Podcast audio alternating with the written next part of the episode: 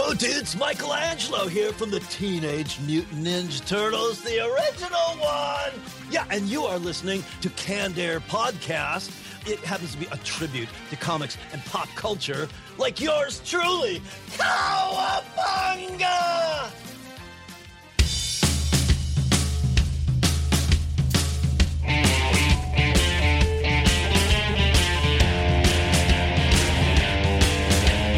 Hello, everyone, and welcome to another episode of Canned Air, your tribute to comics and pop culture. I am Jeremy Colley. I'm Jack Doherty. And I'm Randy Hardenbrook. And joining us today, we bring the creator of such games like Rampage, Xenophobe, General Chaos to the show, legendary artist, animator, and game designer Brian F. Colin. Brian, thank you so much for being here. It's an honor to have you, sir. It's great to be here, and uh, the legendary, I'm not too sure about. More like legend in my own mind, but uh, I, I, I appreciate you, you know, kind of playing along with that mythology. Oh, don't play yourself down. Who doesn't know Rampage? Come on. That that one's that one's kind of a. Uh, I, I can't even begin to, to say how much that, that silly little game has meant to me. I can't wait to hear uh, more about that. But before we do all that, we're going to be in our retro roundtable looking at our favorite video game characters from throughout pop culture, arcade, console, whatever it might be. Excited to do this. I think we've done it before years ago, but uh, I've got a refreshed list here and uh, excited to see what everyone has. And then after that, we're going to turn our full attention over to Brian and talk more about everything uh, he's got under his belt and all the amazing things he's created. But before we do all that, don't forget to find us on Twitter at Canned Air Pod and on Instagram at canned underscore air. And if you like what we're doing, you want to support the show and want to get access to a whole nother catalog of shows, 30 plus episodes we have there, head over to patreon.com forward slash Canned Air Pod, where for $5 a month, you get access to the Canned Air Patreon pod. Posts once a month, and again, a catalog of over 30 episodes on there. Not bad for five bucks, if you ask me, if you're already liking what you're hearing here. If you want to give us a call, 614 254 3332. Call and leave us a voicemail, shoot us a text message. We want to hear from you, whether it be good, bad, happy, sad, ideas for the show, just to say hi, anything. Once again, 614 254 3332. Gentlemen, what am I forgetting? Check us out every morning on redlineradiolllc.com and on uh, their Facebook page, 7 a.m. to 9 a.m. We're the uh, morning show. And yeah. Yeah, classic canned air. You get to see the episodes that uh, I guess are the the shoulders we're standing on uh, here. I guess that didn't make a lot of sense. Just old canned air episodes. Just go check the them out. episodes that made us. The episodes Part that made your- us. well put. Part Jack. of your nutritious. Go ahead, Brandy. Hello. Oh, Nope. sorry. Part of your nutritious balance breakfast. Ah, fuck it. Never mind. It started off so well, though. I mean, it, was- It did. it It felt like started was going strong and somewhere. then stopped dead. Railroad well. Randy. And with that, let's kick it off with this week's retro roundtable. Do it! Do it! Come on! I'm here! Come on! Do it now! Oh my god! They killed Grass tastes bad. All right, our fi- favorite video game characters. Uh, I think I'll kick us off this week. I never start. As Go far as it. arcade games goes, uh, when it comes to uh, any turtle game, really, I think Donatello is the preferred turtle just because of the range of his weapon. Who would agree with me here? Oh, definitely. Yeah, yeah. When you when you said That's why he was always my go-to. exactly, that's why he's everyone's go-to. Except the NES version, because all you could really do is get range hitting up or down. Is that right? Or no, no, no. That's he. You could get he. He did swing it straight out. Yeah, the range was crazy. And if Yeah. you were playing with four people, you were pissed if you were the fourth one that got stuck with Raphael because you were just going to get beat up. His range was Yeah. horrible. Mikey wasn't too much better. He had a little bit more range A though. little bit, but not much. Yeah, not right. much. See, I'm all ready to go off on a tangent because uh, I propose. I I remember the turtles a little before you guys did, uh, back when they were still a black and white comic that nobody had discovered yet. And after we did Rampage, they said they wanted another multiplayer game, so I brought in this comic I got from the underground comic store and pitched it to management and they said who the heck would ever play a game about Teenage Mutant Ninja Turtles. so they said no. Oh man. Wow. That movie, The Wizard, man. Not. I kid you not. But um, I digress. So let's get Wow. back to favorite characters. Somebody's That- face had to be red, huh? well, yeah. Just a few years later, yeah, that was it was kicking Midway's butt. And it didn't come from Midway. That's crazy. Man, someone swinging in a closet somewhere. How unfortunate. I remember that movie, The Wizard, man. That's got me excited to play the Turtles game, that that NES version, because they played that one all over the place. That's when they showcased what Mario Three too, or Mario Oh. Two. Right. See, I've, I've never seen uh, that movie, I- and I just know it because it featured Mario 3 before it was released. I didn't realize the Turtle game was actually uh, showcased in there, too. Uh, They played it a little bit. It was what got about movie? as much The screen Wizards? time as Not the Wizards. no Not the Ralph wi- the Wizard. Wizards. Uh, Fred Savage Yep. wasn't it? Yeah. Uh, okay, all right, that sounds right. It was basically an extended Nintendo commercial. yeah, really. It's true. All right, that brings us around to Brian. Uh, favorite video game character? Ah, now okay, now I got to clarify. Now, all of you know, you have to know that all of my favorite characters are characters I created because that's why I created them. So is that fair, or should I be going Very elsewhere? It's, it's fair. Very loose rules yeah, it here. is. All right. Well, then my first favorite video game character would be is one that no one's heard of. Very, I shouldn't say no one, but uh, very few because it's a very rare arcade game. It's the first arcade game I ever did where the management called me a designer. It was a few years before Rampage, but I'd only been there a couple of years, and I did a character named Zachary Zach Thwacker, and it was for a game called Zwackery. So that's a mouthful, and that's why you, you'll never hear it discussed on the radio or anywhere. But he was a small he was a small wizard character. Uh, he had a shield and a sword at all directions. It used the Discs of Tron kind of control, so you're spinning your sword around, spinning your shield around, and it was an attempt to do a kind of a comic Dungeons and Dragons game, where you Nice. uh, followed this frog that it, by the end of the game, if you got through it, you'd you know, kiss her and she'd turn back into a sexy woman, and it was a ridiculous game. But he he had to be my first favorite game character, and I'm I apologize for all of you that can't relate, but it'll give you something to look up, uh, you know, here since we're all spending more time at home. See if you can find Sure. Zwackery out there. I, I would say it's just a game to try and say the name of the character five times Uh, fast. That's exactly. I'm I'm surprised I made it through once. I'm surprised I made it through once. oh, I will look So that up. Zach That sounds Swacker, interesting. Zach Thwacker was my guy.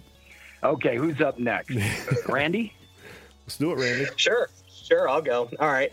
Um, one character I'd like to kind of reminisce about a little bit is uh, Donkey Kong Jr. There was a pizza place slash arcade here in Delaware uh, back when I was little, and they used to have the Donkey Kong Jr. cabinet.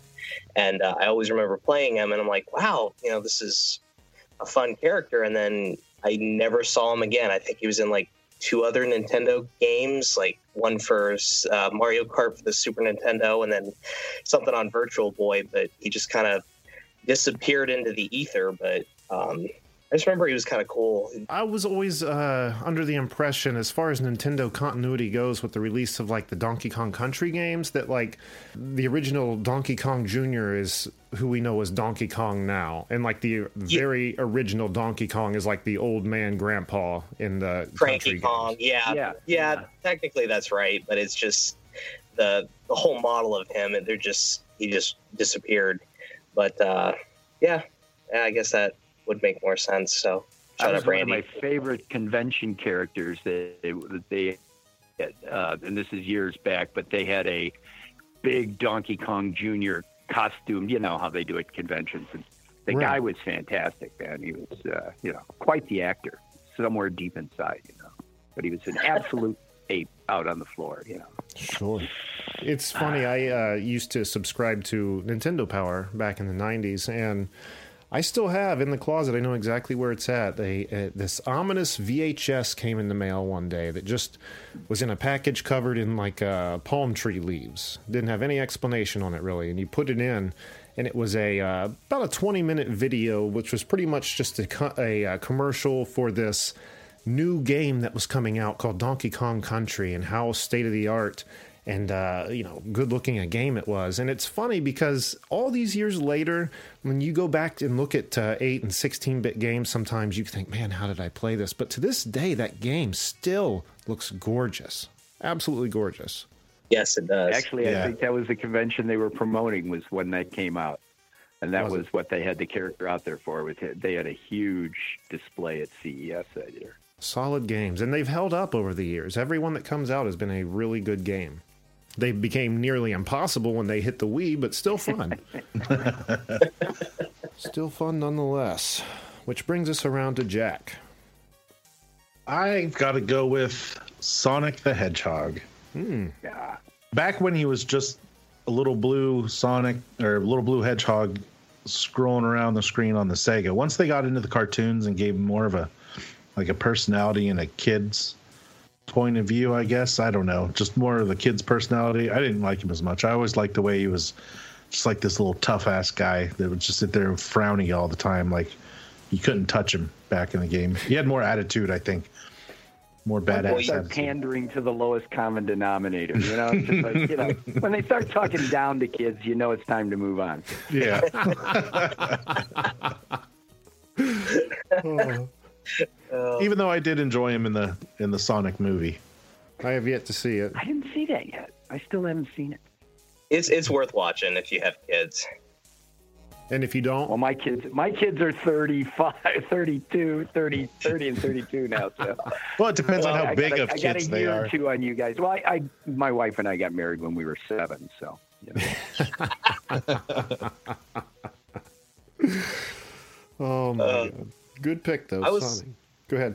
I was I was always more of a Knuckles fan personally. I just when uh, my first experience with Sonic was on uh, Sonic Three, so I just was enjoyed playing him more so than Sonic. Is that when Knuckles came around, or is that when they had that that cart extension that you could plug in Sonic, or did that just let you play Knuckles in the regular game? So the Sonic and Knuckles cart did lock on to Sonic 3, and originally it was supposed to be one game, but they broke it apart into two. I think Sonic 3 came out like six months before the, the lock on cartridge did for Knuckles. And you hmm. could actually take and plug the Knuckles cart in, or the Sonic and Knuckles cart, and then plug like Sonic 2 on top of it and play like Sonic 2 with Knuckles. All that was it was like an early hack of games, like the homebrews stuff. Yeah, Pretty much, yeah. That's funny. I didn't even know that existed. Yeah, I remember seeing it because you can. It was just a cart with an extra cart plug-in on the top of it, kind of like how the Game Genie was. Right. Yeah, it was its own it was its own game, but you could still use that functionality for other games. I don't even know what a Knuckles is. I know what a Sonic and the Tails are. I guess I see. I didn't grow up with a Sega. Kind of like you, Jack. You said you didn't grow up with a, a Nintendo, so I only ever played Sega when I was at somebody's house. So I didn't really have a uh, strong connection with Sonic coming up. But uh, I guess my first Sonic game that really grabbed my attention that I played the crap out of was Sonic Adventures uh, 2 on the GameCube. Yeah. Oh my god, what an amazing game that was. An amazing soundtrack. Just every level just was stimulating as all hell. And with the amazing soundtrack that went with it, you could play it a million times and still feel just as pumped on that final level as the first time. Oh hell yeah. You know, it's like the end of uh, Halo when you're driving the warthog out of the big ship before it blows. you're against the timer. That you know that uh, that nervousness, that uh, anticipation or whatever. It, it's it's always there, no matter how many times you play it. It's funny. Right. You're pausing the game every five minutes and wiping your palms off because they're really I got this this time. I was at the store the other day and I saw that they sell thumb sweatbands. What? Yeah, like I don't. I've never had a problem with my thumb thumbs dripping sweat down onto my thumbsticks playing games. I want to see the asshole I'm who glad, buys I'm that. glad you went on with that because I'm sitting here going, they're selling Thumb Sweatband. Who the hell is Thumbs and what kind of video game is this? I'm caught up. Terry cloth rubber bands for your thumbs. I don't even know if they're like. What if you got big thumbs? You're just sitting there playing with blue thumbs, and all of a sudden they fall off, so you run out of circulation. I think Thumbs is just Knuckles' uh, distant co- cousin or something. yeah, dropping stuff That- all that the was- time. that was maybe that's where my head was at. You know, it's like we got Knuckles, and I missed Thumb somewhere. It makes sense. I wonder what this is my clumsy cousin Thumbs. I would love to see what a character named Thumbs would look like in the Sonic world. Maybe we have to commission someone to do that for us. I don't know why, but I'm guessing he's going to have a Brooklyn accent, just like mobster. I I imagine keep he'd commissions. I don't know if we can plug, but uh, let's, let's talk after the show's over. All right, I guess my uh, next pick would be um, mainly from Captain America and the Avengers arcade game, but really any game that Captain America's in. Captain America's just the preferred character because of that freaking shield. You know what I mean? Yeah. You can just throw it and wing it around. you don't have to get close to anybody. It's just it's it's the Donatello of the Avengers, I guess. Well, remember playing that game, you could be Hawkeye and just swing your bow back and forth, and that was your shield. Oh, that's right. He just held it out in front of him and just like lightly waved it back and forth. Like, better not fuck with him. I'm seeing a pattern here between Donatello and Captain America. Yeah.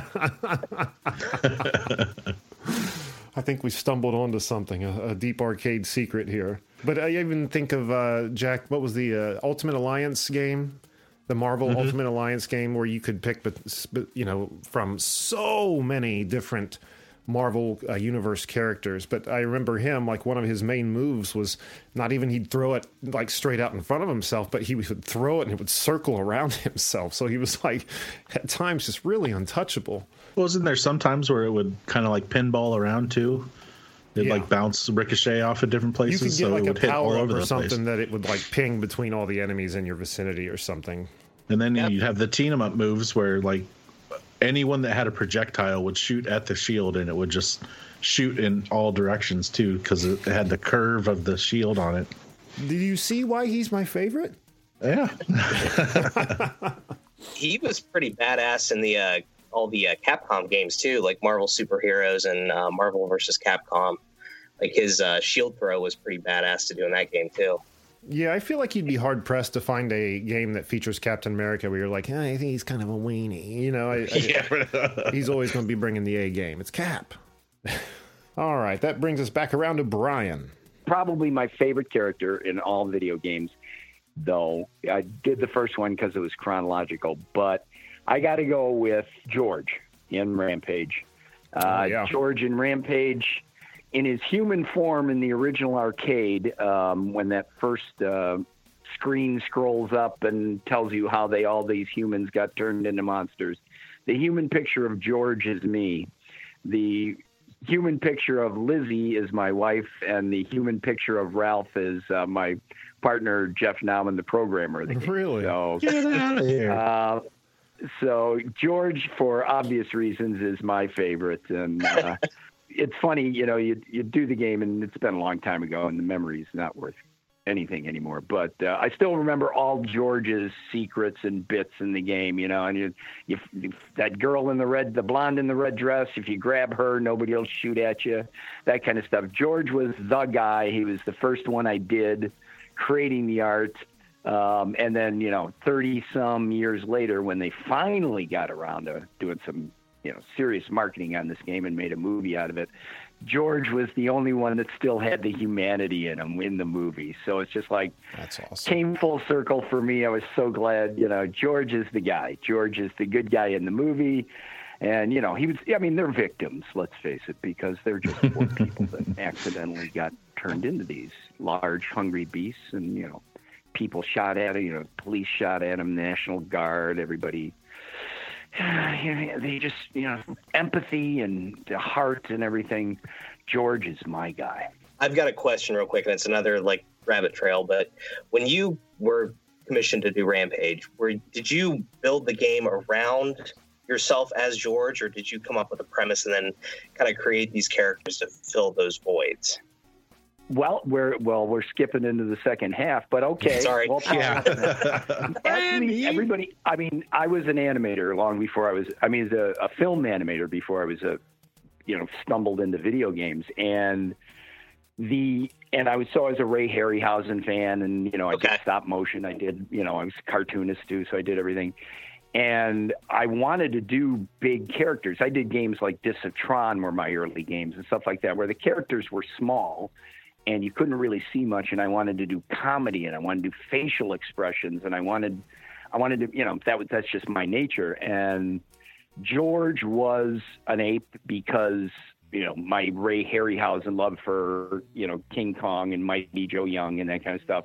But really, the game came out of the fact that um, we couldn't do stuff that other game companies could do with our hardware. We couldn't scroll our backgrounds. We couldn't animate our backgrounds. And I was fighting with them one day, and it's just like, you know, I why don't you give us this? I don't care what it takes. I need to be able to do big characters, and we could only do that on background. And he's like, no, we can't do it. Just forget it. There's nothing we can do except animate a rectangle. What are you going to do with an animating rectangle, Brian?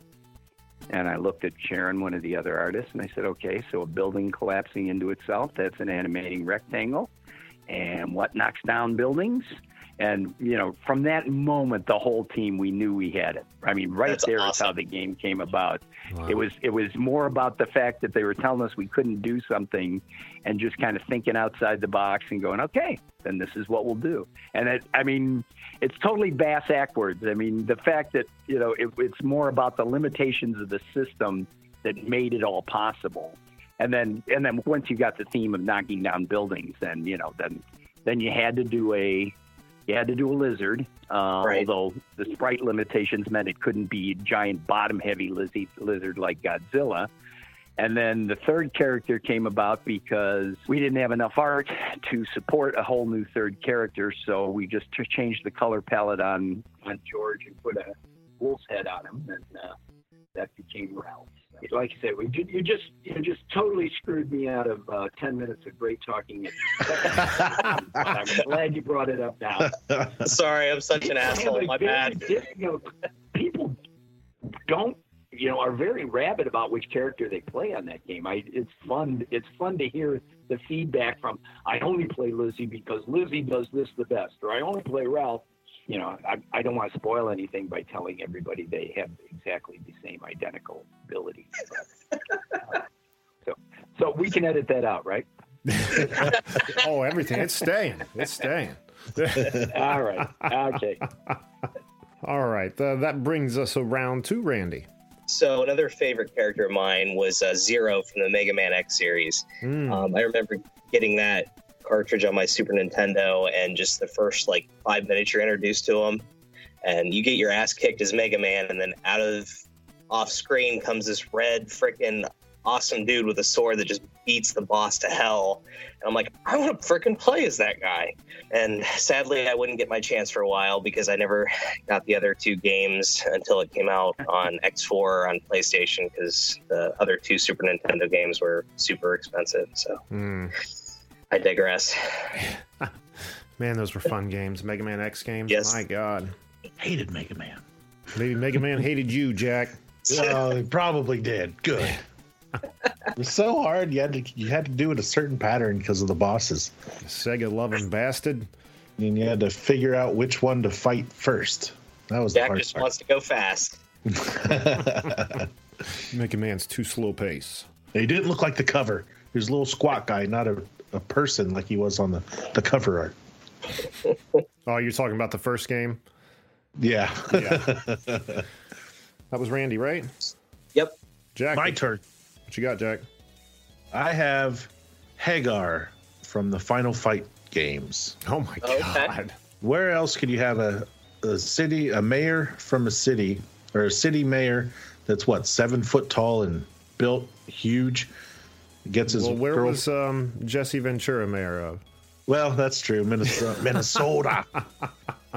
Get his daughters kidnapped, and then he goes on a rampage to get a go beat up the the crime syndicate that stole her. And he goes out wearing a pair of corduroy bibs and just wails on everybody. What more do you need? I know. Eating street ham. Street ham. it's like, man, I'm depleted. Thank God there's a ham under this trash can I can consume.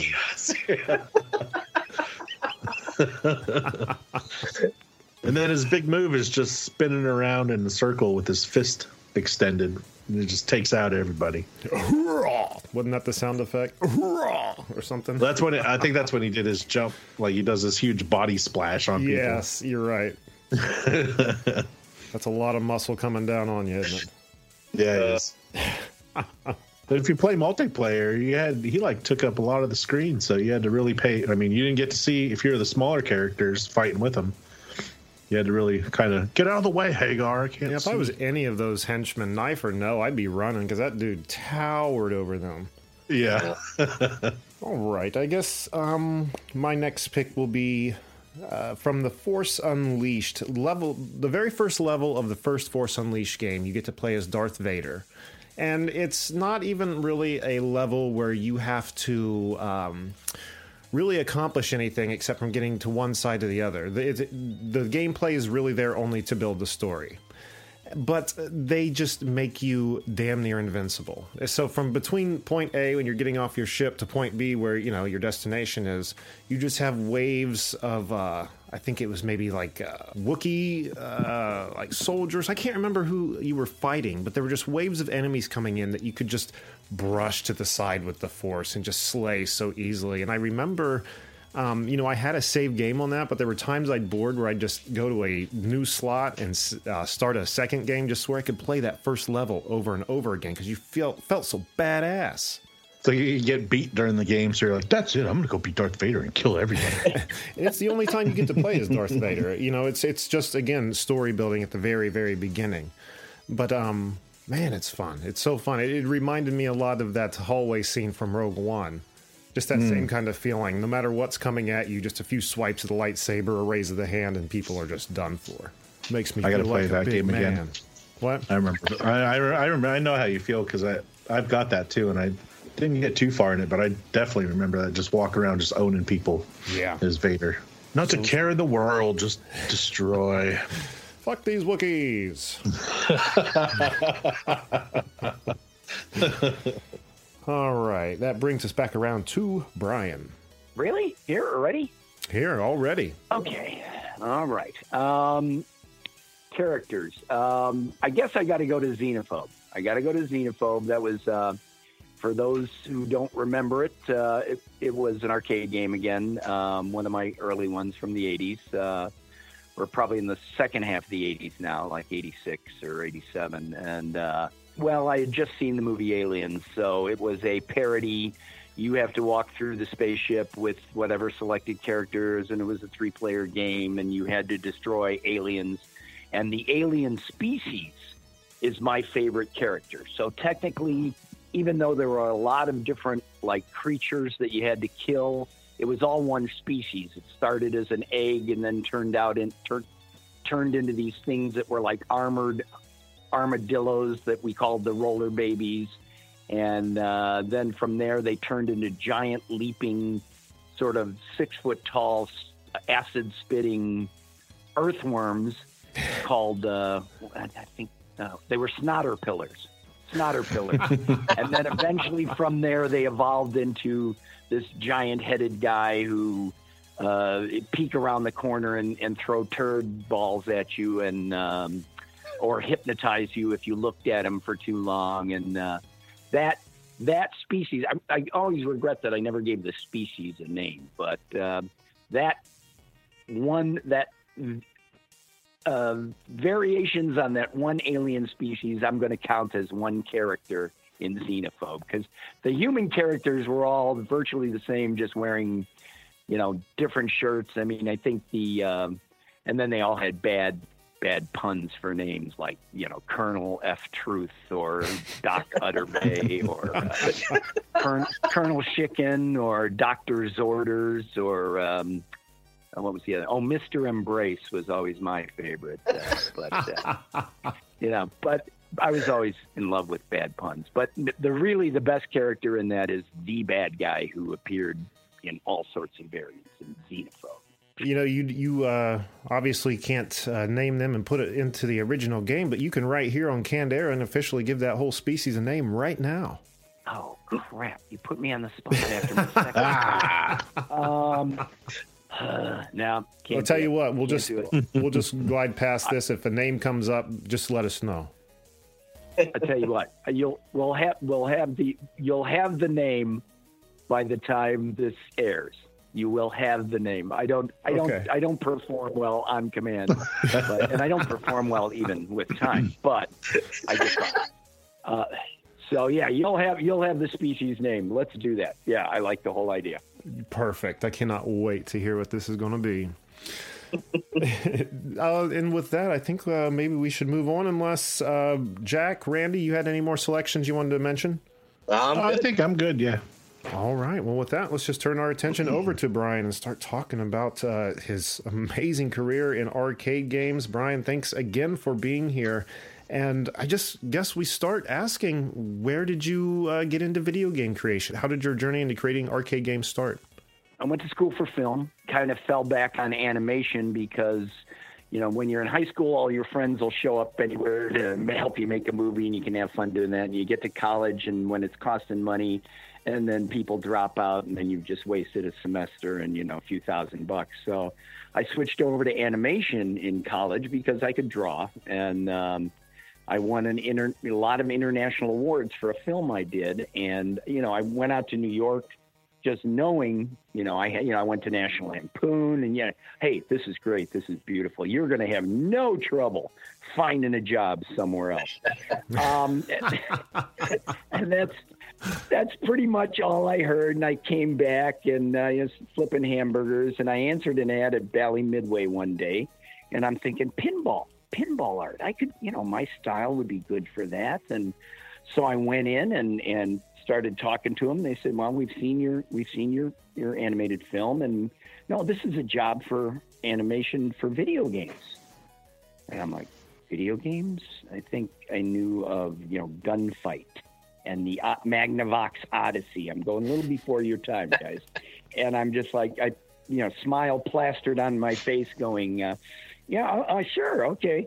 And we had a great interview and talked to us, and and you know, it started going really well. And I I knew I had to get out of this, you know. And I said, you know, to the guy, George Gomez, great mechanical engineer back there, game designer, pin doing pinball for Stern right now. And I said, look, you know, I've got a successful ad agency. I, you know, I don't want you to I, you know, I'm very ex- excited about the possibility of coming to work for you, but uh, you know, I have an success, successful ad agency, and I, you know, you're going to have to pay me more than like two to three hundred dollars a month. And um, George didn't say anything at the time. Later, he's like thinking to himself, "Yeah, I think a big video game company. I think we can do better than that." And they called me and they offered me the job, and I was kind of heartbroken uh, because they were going to pay me like actual money, not just the kind of the free beer and popcorn I'd been working for. and I turned to one of my buddies. I was I was actually, I was actually with a group of friends at a wedding when I got the call, and and I said, "That's it." I hung up the phone. I looked at him. I said, I choked up. I said, "That's it. Childhood's over. I've got a real job." And boy, was I wrong. In every respect. I mean, I got to be a kid for the next, uh, you know, close to getting close to four decades now. Uh, that was 1982, and it's never been anything like a real job, and childhood's never ended, and that's how I backed into it. And it was the very first game I worked on. It was very limited hardware, horrible, 16 colors is all we had to work with, or that's what we were initially told anyway. And but it was discs of Tron, and for anybody that remembers that it was a full 3D game using a silvered mirror technique. It was the sequel to Tron, and the guy who was working on that was a perfectionist, and it blew me away. It, for for a system that old to totally give you a 3D, you know, you're throwing frisbees. It was the the you know the the Sark versus uh, Tron bit in from the movie. And if you've ever seen that game in real life in the arcade, if you haven't, hunt one down and see it. It's totally immersive. It it was incredible experience, and it totally changed my mind. Within the first few weeks of working there, it's like I have found my calling, because Wow. as an animator, film animator, you know, you draw for weeks and then you film for nights and then you send away the film and then you get it back a few weeks later. And in and in this new industry that you know, it was just a bunch of us in a little little offices crammed uh, near the factory. We didn't weren't, weren't even part of the factory in those days. We were just a little group. They left us alone. It was kind of an Animal House sort of vibe, and I could be working on something in the morning and seeing it playing in the game across the hall that afternoon. So that the kind of the the it was such a real it was a rush. It was organic. I mean, it was one of those jobs that you got there as early as you could in the morning and you didn't go home. I mean, I'd put a cot under my desk in my office, you know, under my my because you just didn't want to go home. It was so much fun to do. Uh, so that's how I got into the industry, and you know, within months, it just everything changed. Within months, uh, it was just like this is this is too good to be true, and it pretty much has for the next 38 years. What a what an amazing journey that must have been, and even more amazing uh, to then 30 years later uh, be told that your creation is going to be made into a movie, the Rampage movie. What was that like getting that call? that was that was incredible. That was incredible. I'd heard like about five, well, seven years ago now that uh, the project was was being picked up because Midway was Bally Midway was bought out by their competitors Williams in the late '80s, and I was one of the designers that they kept. And and uh, actually, there were only two of us, myself and my pal Jeff. And then they were bought out, and they were bought out, and finally, Time Warner picked them up and nothing ever happened and then about five years ago i or seven years ago i i heard that they were someone was considering doing the movie and so i wrote to time warner and said hey you know original creator uh, of the game and i've got all these backstories and you know that we really expanded in world when we did world tour and you know so you know if you want to know any of the characters you want to know any of the motivations blah blah blah, blah. And you know got a polite you know no thank you. That was about it. Oh man.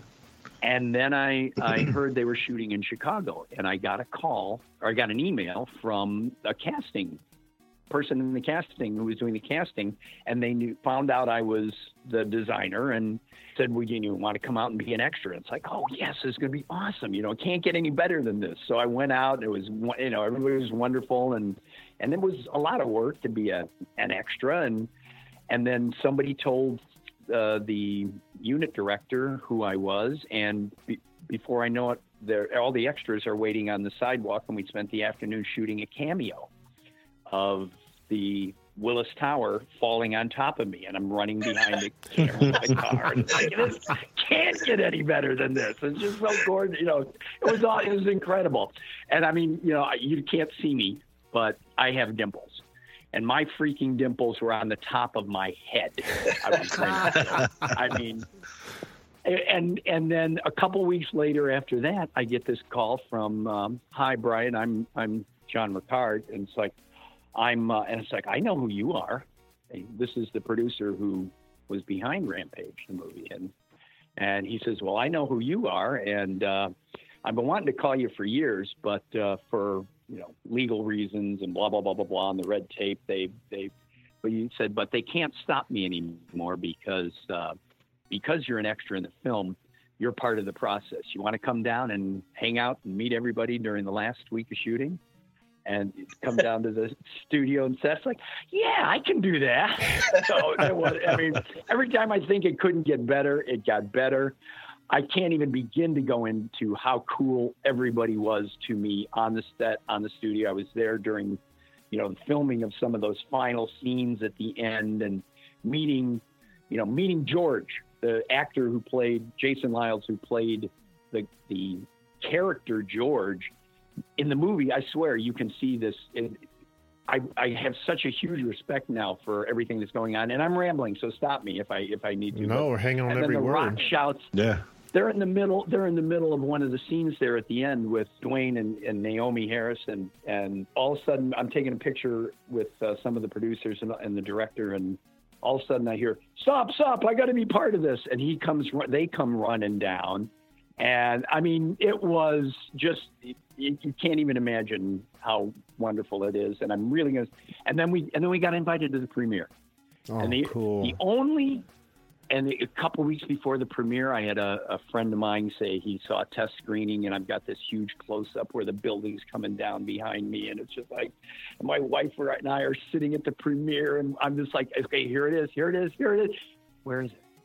Oh. and the first thing I, the, we go to the after party, and that was, you know, I'm geeking out there as well because now I'm meeting these some of the people I didn't meet when I was at the studio. I'm getting to meet them, and then, but the first thing the producer says to me is like, "Well, how'd you?" The second thing, first thing was, "How'd you like the movie?" Love the movie, and the second thing was, "Well, I'm really sorry, but Warner came came in three weeks ago and made us cut out about 30 minutes of Easter eggs, so you ended up on the cutting room floor." Mm. Uh, so that that's the only. But I did end up on the DVD in an interview. So There I feel go. like I'm talking about this way too much, but as you Not can at tell, all. yeah, it was a it was a bit of a rush, and I'm still I'm still a few inches. I still float in, a few inches off the ground every time we get to talk about it. Oh, I, I, who could blame you? I mean, to be in that setting around all these people, around this huge production, and to stop in the middle of it all and think, all of this is only here because 30 years ago I was trying to figure out what to do with the triangle for a video. Exactly. well, you know, oddly enough, I never, I really didn't think about that. I, I was geeking out as a pure fan. I really was. Everything about it. I mean, I was a filmmaker, so I was looking at what was going on with, you know, the shooting the interior shots, watching the this entire uh, jet, the you know cargo plane on cables inside the studio, while outside in the 105 degree heat, the you know the actors are doing their thing in the streets of Chicago. It everything about it was so much just taking it in until until people like Dwayne said, you know, how much he appreciated the game as a kid and, you know, that kind of thing. And they were all, everybody was so nice to me, but I really didn't think of it so much as what I'd done as what they were doing with it. And I really loved what they were doing with it. I really liked what, I really liked the take Sure. they took, they, they did with it. I don't even mean in a sense where you're kind of standing in there shining your nails on your shirt saying, "Look at what I've done." I'm just I'm just saying more it's just the creation process is incredible and how just Yeah. some people trying to figure out how to make a video game can 30 years later be a big Hollywood production. It's incredible. It's an absolutely uh, incredible uh, progression. I love that. That's a great story. It, it is. It, it is. It's uh. It was. Let's just say it was all right. You know, I had a pretty Sure. good time. Was, you know, Well, another thing you know, that had to have I'm, been I'm shining my fingernails on my shirt now. I'm I'm in that mode now. That you bring it yeah, you know. I'd say you've earned it. Go for it. yeah. Yeah. Uh, another thing that has to be surreal is recently uh, being inducted into the International Video Game Hall of Fame. Can you tell us about that? That was uh, a, another, another surprise out of nowhere. Um, that was just this past year, and um, I actually, I you know, I thought I was in it about 20 years ago. No, I'm sorry, I'm still in the. nails on the shirt. Take your nails off your shirt there, Brian. All right, sorry. Okay. Um, no, that was really great. That was uh, that's uh, Walter Day and friends. Basically, is how I think of that that whole group. It's only recently since Rampage that I discovered that you know my game. It's only the last, man, I want to say, not even ten years, seven or eight years that I realized that the arcade game the world is still out there, but it's in a whole different shape and I started meeting people who I still make games, and I've been making games for a while, but I'm always just pretty much focused on what I'm working on or what I'm going to do next. I'm really, I really don't follow the industry. So I didn't realize that there were groups that, uh, you know, I didn't realize collectors were such a big thing. I didn't realize that arcades were coming back or trying to. I didn't realize that there were there was an international video game hall of fame, quite honestly, and uh, until just a few years ago, when um, Doc Mack of the Galloping Ghost here and I first met, uh, and he kind of opened my eyes and started having me go to shows and stuff like that. And over the last few years, then I've met enough people that, uh, much to my surprise and delight, still remember, you know, what I was doing 30 some years ago. The International Hall of Fame thing, I think, is is kind of part of that. In the fact that I was, you know, inducted this year is that for whatever reason, well, I know back in the day, they wouldn't even call anyone a designer. I mean, you know, the companies didn't, you know, at least at Bally Midway, you know, eh, no, you're an animator, you're this, you're this. Who's in charge? Well, depends on what day it is and what we're doing. They didn't really call people designers, so designers back then in the 80s anyway didn't really get the credit. Uh, the people you know it's not just the designers it's the whole team but not, nobody was really getting the credit. We used to you know you look at a spy hunter cabinet we snuck our initials into the art or we we that's really what easter eggs were back in the early days was just the designers putting their names in the games. So this international hall of fame thing feels if i think about it logically it feels very late in my career to be getting this because basically what they're talking about is the stuff I was doing 30 years ago. That's kind of what they sing- singled me out for. I see. But the fact that it happened at all is just, you know, a, another one of those this is too good to be true kind of things because now, you know, you're, you're out there and you're on the stage with like a Trip Hawkins and I'm meeting some of these people that, you know, I used to do games for EA back in the day and but never never met uh, I, boy, I'm rambling all over the place. no, you're good. I, see, um, we got to talk about something that's not as uh, not as uh, emotional for me. Let's, let's talk about something. something that I can dial it down with. Well, it's just hearing your story, you know, creating some of the best arcade games of all time, watching one of them become a big Hollywood movie, being inducted into the International Video Game Hall of Fame, and you downplay the title legendary. I'm I'm Yeah. surprised by that.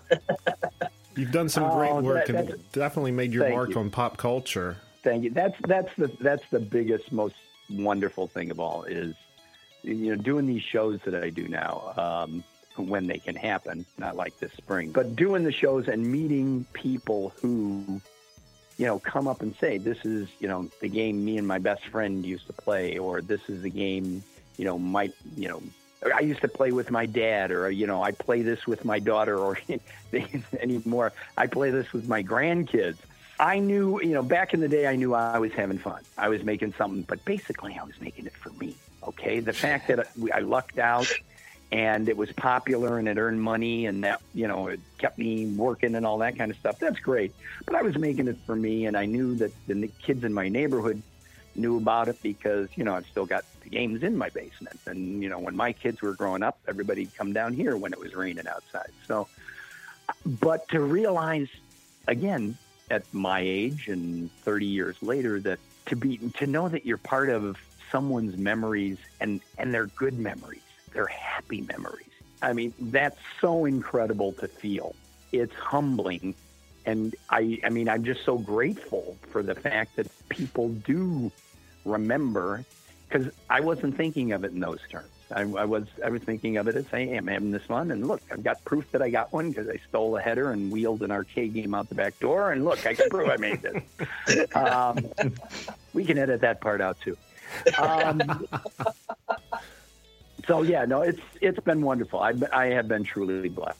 I really have. What an amazing journey. It's uh, funny, as many creators as we ha- have had on the show, some of the most amazing projects, whether it be a comic, whether it be, you know, a television show, whether it be a video game, some of the best material. We've heard many times people say, you know, I wasn't creating this for someone. I created something I wanted to play, something I wanted to read, something I wanted to watch. And that's when you get, uh, I think, your best content. Oh, you're absolutely right. I mean, I'll, I will talk. I mean, well, I'll have design seminars and stuff like that, or I'll talk to colleges. And there's nothing wrong with saying, "Hey, this game has so much, but I want to do a mod." That's a great way to learn how to do games, and that's a great way to have them. But basically, I, I would literally, when I'd go to a trade show back in the day, I would scour the, the trade show floors looking at all the games, mainly to find out there was nothing too close to what I was working on. Because if someone's doing a great football game, I don't need to do a great football game. Right. If, I'm, if I'm already playing this that's fun, what do I want to play that's not out there?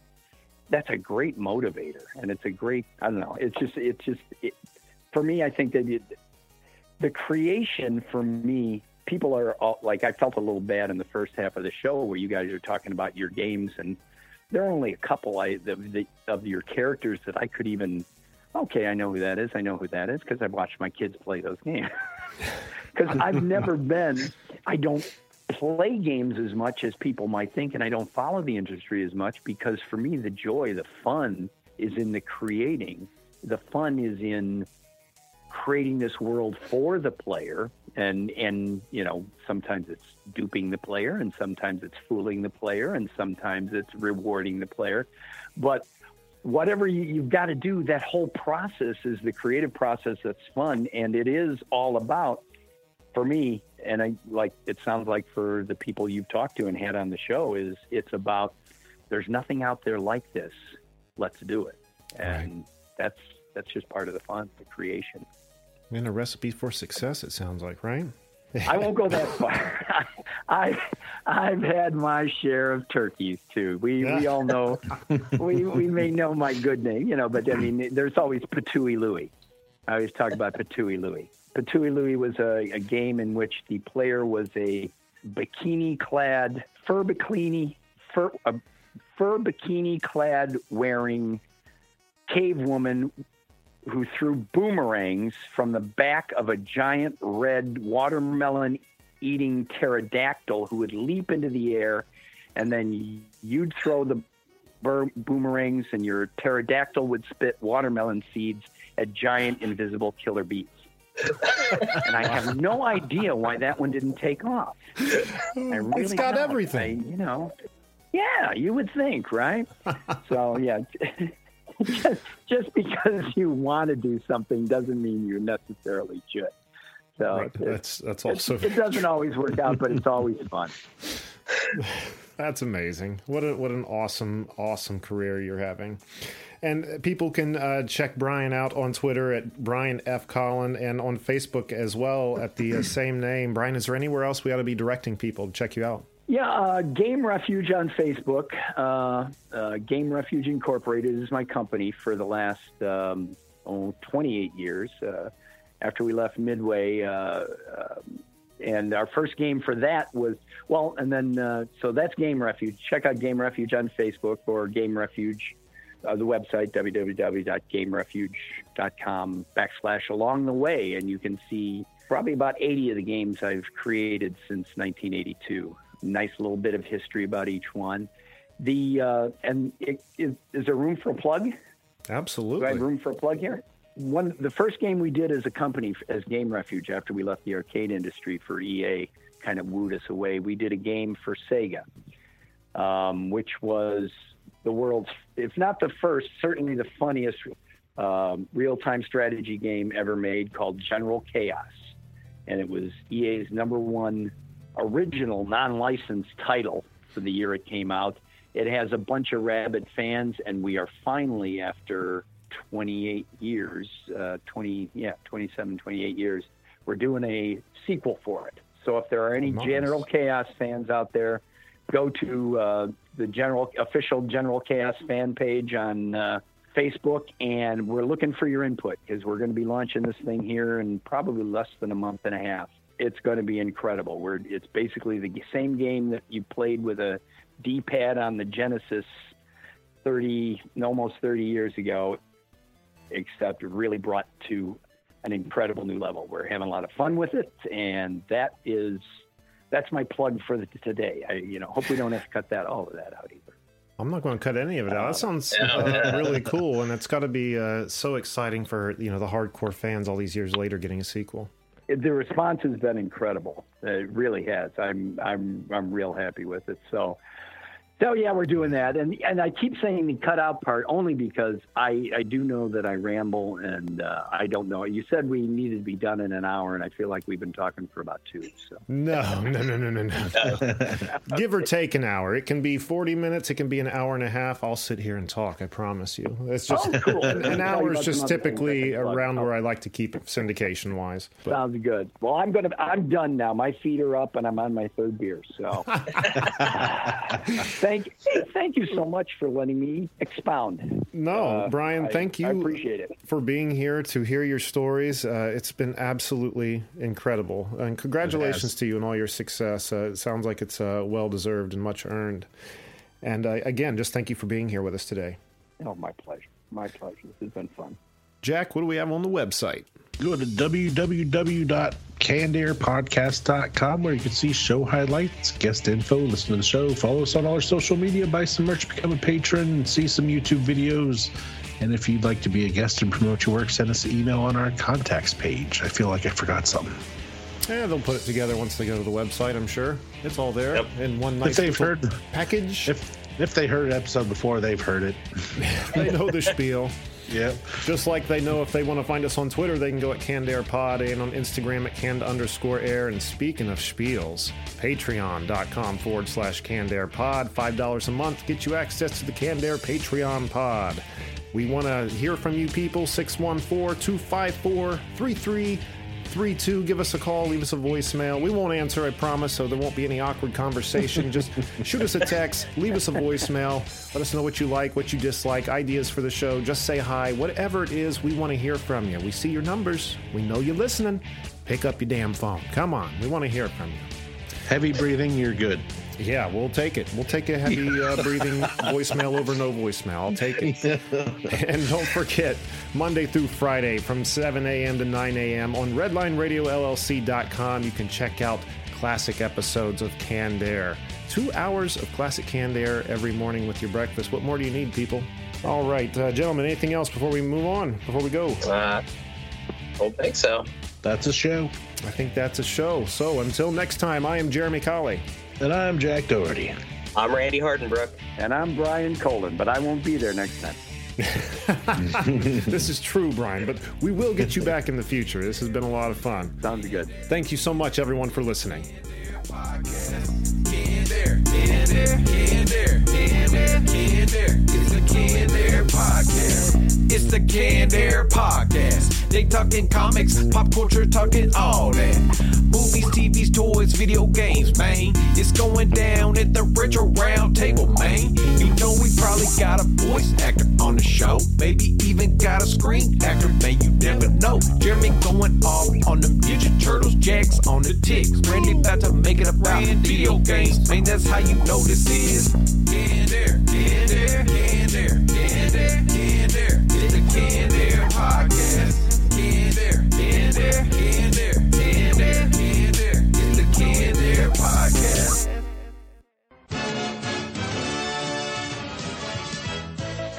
a dog. Hi, puppy. Nice puppy. Oh, no. Don't run, it'll only make things worse. no. Mutt. Remember, you never want to approach a stray dog, especially one that's foaming at the mouth. Get away from the animal as quickly as you can and tell a grown up. Hey. And knowing is half the battle. G.I. Joe! Don't you know I'm a grown up. Me too. Yep, me too. But you know, these days being a grown up can really suck. Luckily, we're grown ups who grew up in the coolest generation. We had video arcades. And also some of the best TV and movies ever made. We lived the origin of awesome consumer electronics. The list goes on and on. Yep, Generation X. exactly. And we're Gen X grown up. Every week, the Gen X Grown Up podcast explores media, tech, toys, games, and more from both yesterday and today. through the eyes of Generation Xers who absolutely love that stuff. You can find us on iTunes or wherever you get your podcasts. Or find us on our website, genxgrownup.com. Life sucks as a grown up. All right, you think that was good enough? I, I hope so, man. I'm tired. Who listens to a promo on a podcast and then goes and listens to a different podcast? right. I, I, I've never done it. no. right.